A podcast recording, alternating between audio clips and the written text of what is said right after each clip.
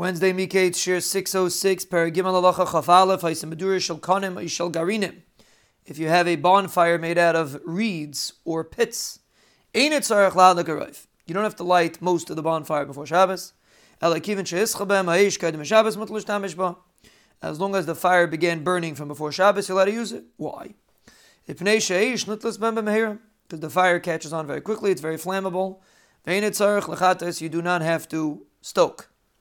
If you wrap the reeds together, or you put the pits in containers, then they're not as flammable. They're like regular wood. You have to make sure that the shalheves is already mostly burning from before Shabbos. A medura of tar or pitch, or gafris is sulfur, a shal revav, a shal kira, a kash, a gvava.